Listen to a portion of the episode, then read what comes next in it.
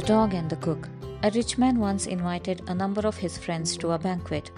His dog thought it would be a good opportunity to invite another dog, a friend of his, so he went to him and said, My master is giving a feast. There'll be a fine spread. So come and dine with me tonight.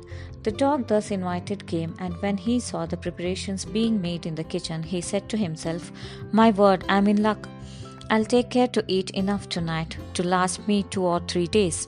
At the same time, he wagged his tail briskly by way of showing his friend how delighted he was to have been asked. But just then the cook caught sight of him, and in his annoyance at seeing a strange dog in the kitchen, caught him up by the hind legs and threw him out of the window. He had a nasty fall and limped away as quickly as he could, howling dismally. Presently, some other dogs met him and said, Well, what sort of dinner did you get? To which he replied, I had a splendid time. The wine was so good and I drank so much of it that I really don't remember how I got out of the house.